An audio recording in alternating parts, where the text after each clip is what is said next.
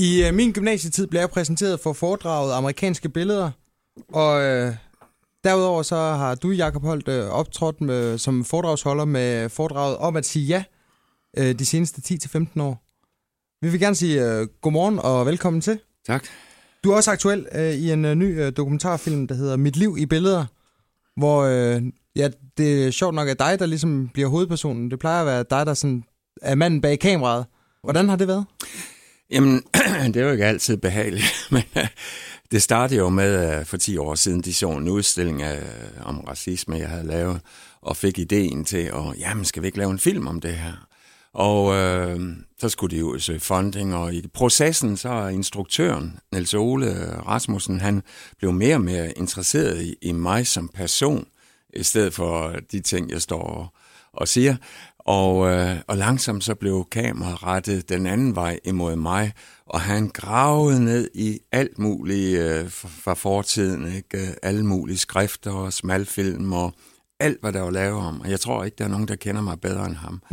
så. Og her der øh, møder man blandt andet nogle af de øh, personer, som øh, har haft indflydelse på dit liv. Du får, og du får sådan en mulighed for ligesom at, at krydse dit eget spor med at, at besøge øh, gamle venner fra, fra USA blandt andet. Ja, men det har jeg jo gjort hele mit liv. Jeg har holdt foredrag i USA i 40 år, ikke? 35 år, undskyld. Og øh, indimellem hele tiden holdt forbindelsen med, med mine gamle venner, som blev fotograferet i foredrag, og også involveret dem i, i min foredrag. De kommer ind og snakker til publikum, så ikke Marilyn, som er med i film, hun har tit været inde og stået og snakket øh, i universiteterne, og øh, gangster og så videre, ikke? Og, øh, men det er også udgangspunkt for mit nye foredrag, at jeg har fulgt nogle mennesker igennem 40 år, 45 år, nogle af dem, ikke? Ja. Og, og det er jo der, man begynder at se sandheden om de menneskers liv øh, de skader, de var igennem, ikke? og nogle gange, hvordan jeg så fortolkede dem på en forkert måde i amerikanske billeder, hvor man så 40 år efter finder ud af en helt anden sandhed om dem. Og det er jo spændende. Og det er jo kun ved at følge menneskelivet igennem, at man kan øh, forstå dem og, og se, hvordan de blev formet. Og det, der så er pointen i den her film, det er, det gør så uh, filmhold med mig. Nu skal de også prøve at forstå mig. Hvorfor gjorde jeg alt det fjollet, gå ind i alle de ghettoer og sådan noget. Ikke? Og det prøver filmen så at give nogle svar på ved at gå tilbage i barndomsskaderne. Hvordan har det været, det her med at, at se sig selv på film og, og opleve, at andre giver et billede af en, man måske ikke havde regnet med?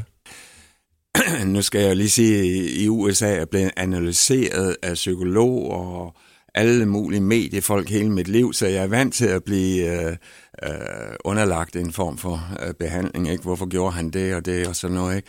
Men et, øh, det er mere det, man sidder og ærger sig over. Ikke? Hvorfor kom det måske med, og hvorfor sagde jeg det forkert? Ikke? Når det nu bliver klippet sammen på den måde, ikke? så kunne man godt have formuleret sig lidt mere intelligent, synes jeg, når jeg ser filmen. Ikke? så, Men og for, ja. for lige at forstå, hvem du er, så, så skal man jo også lige kende øh, sådan processen bag de amerikanske billeder, ja. hvor du øh, var, var blaffer og, og levede som vagabund øh, hos, øh, hos folk, du mødte på din vej, og, ja. og så fotograferet undervejs, og, og i den forbindelse ligesom øh, lære nogle atypiske personager og, og, og kende, og kommer ligesom tæt ind på livet af dem, fordi at du møder dem på, på, på de her vilkår. Ja, jeg vil ikke sige, at det er atypisk. De er, de er typisk for uh, de der ghetto-miljøer, jeg var i. Ikke? Uh, og, og der, i den forstand også typisk for USA, som har skabt de der ghettoer. Ikke? Men, uh, men det var en side, der ikke var særlig kendt dengang, hvor vi romantiserede USA ikke? Og, og nærmest så det som et stort, hvidt middelklasse samfund. Og det var nok det, der skabte chokket, at jeg gik uh, bagom. Men det var egentlig ikke noget, jeg gjorde bevidst. Jeg kunne bare mærke fra første dag, at det var ligesom de sorte, de trak mig ind i deres verden, og øh, havde brug for en eller anden brobygger stemme, ikke? Øh, den dybe smerte, de var i, og, og formidle den ud til øh, de hvide, ja. øh, som de føler, at deres undertrykker og, og, og kraftigt reagerer imod, også med alt det social kontrol, der altid kommer ud af at forkaste mennesker og lade dem føle sig ikke elske. Ikke? Så det er det faktisk, jeg har så lavet det meste af mit liv, været brobygger mellem de hvide og de sorte amerikanere i universiteterne derovre. Føler du, det har nyttet noget? Hvis du lige tænker på Donald Trump og nogle af de ting, der kommer op her på det sidste, så må jeg sige, så er, det, ja, så er kampen mod racisme jo tabt. Ikke? Men da jeg havde Søren Pind med rundt over, ikke, han var ret overrasket over, over alt.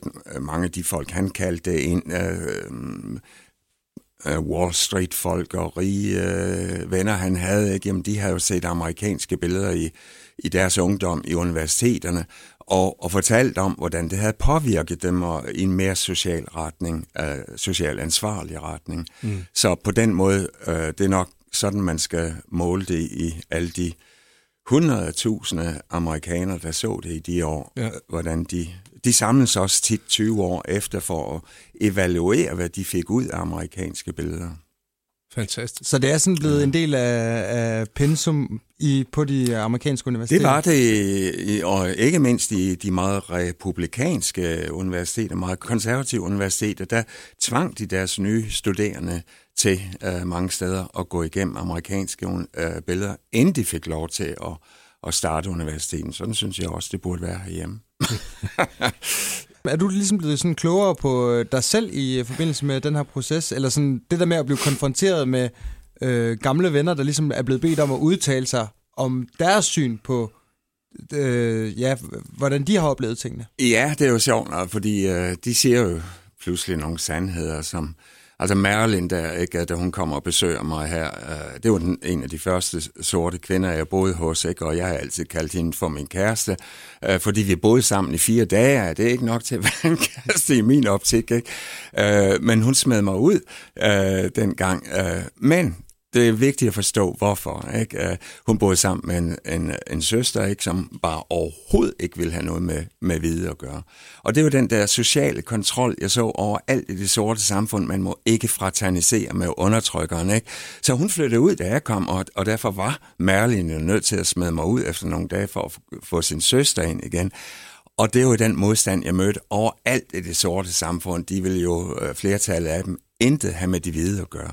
Og det svarer jo meget til meget den øh, reaktion, vi ser fra indvandrere i dag. Ikke? Når de ikke føler sig elsket i et samfund, så kommer den der modsatrettede reaktion, så vil de heller ikke have noget med øh, undertrykkerne eller de hvide at gøre. Mm. Men der er så altid de und- undtagelser. Ikke? I hver familie i USA var der en, øh, en af døtrene, der så gik men, øh, kun efter hvide mænd, ikke? mens alle de andre fordømte. Og, og det er de undtagelser, der blev så til det, jeg kalder min kæreste. Ikke? De gik ud og fandt en som mig, der vandrede rundt. Og dem har jeg selvfølgelig holdt kontakt med lige siden. Og det er blandt Marilyn, som, altså, Marilyn og... som har været i Danmark i forbindelse med, med Ja, hun kom her sidste år, uh, lige uh, 42 år efter jeg mødte hende til Thanksgiving.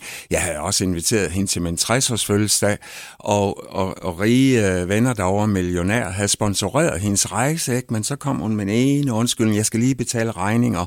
Alle de der ting, der plager ghettoens folk, ikke? de kan ikke tage sig sammen. Ikke? Jeg havde inviteret masser af mine ghetto-venner over til min 60-års fødselsdag, og de fik det sponsoreret af mine millionærvenner derovre, men de, så kunne de ikke få pas, fordi de havde en krim, uh, øh, criminal record, ikke? Og, uh, og sådan. Øh, og det, jo, det viser, hvordan ghettoens mennesker hele tiden er fanget ind på den måde, bliver slaver af ghettoen. Selvom de får en hjælpende hånd, uh, er det svært for dem at løsrive sig. Øh, I øjeblikket i Danmark, der er der også en ret polariseret debat omkring øh, indvandring og danskhed og, og så videre. Ja. Hvordan, øh, hvordan ser du det sådan igennem, øh, igennem øh, dine egne erfaringer? Altså for det første så vil jeg uh, sige, at uh, folk i Danmark, de har en tendens til at glorificere mig i alle de år, jeg bare holdt mig til racismen i USA. Ikke? Ja. Da jeg begyndte at arbejde med danskernes racisme mod indvandrere osv., holdt op, så kan det nok være vandene dele sig. Jeg kan ikke forstå, at danskerne ikke kan være lige så åbne som amerikanerne. Jeg har simpelthen blevet ros altid for at stå op for uh, imod racismen i USA også blandt racisterne. Ikke? Men i Danmark, der skiller vandene. Jeg vil bare sige, jeg blander mig aldrig i flygtningedebatten. Ikke? Et hver samfund har ret til at bestemme, hvor mange eller hvor få flygtninge de får ind. Men den måde, vi behandler de folk, øh, som vi har inviteret ind i landet på, ikke? det er der, det kommer over i racisme, hvis vi begynder at nedgøre dem for at være forkert og, og, og gøre alt det forkert osv. Det er jo sådan, man altid har gjort med de sorte i USA. Hele tiden så slår man ned på nogle forkerte ting, de gør.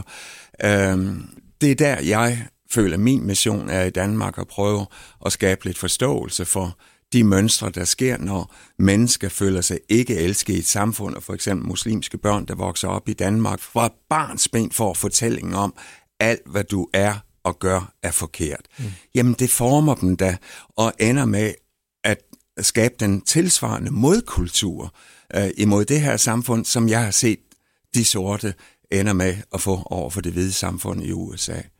Så den kamp har jeg været meget involveret i de sidste øh, 10-15 år. Og nu er jeg så øh, på min gamle dag oprettet et, øh, et sådan øh, mødested, integrationssted i, i Købmagergade i København, hvor alle de der unge mennesker, der søger dialogen i stedet for konfrontationen, øh, at de kan få et, et, et, et mødested og selv finde løsninger. Det, det er ikke mig, der skal gå og prædike mere, det har jeg gjort hele mit liv, ikke? men nu er det de unge, der selv øh, skal søge de der løsninger og nå hinanden i et dybt splittet samfund.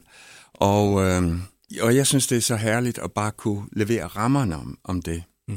Jakob Holt, tak fordi du kom. Der er premiere på Mit Liv i Billeder i 50 biografer landet over i dag.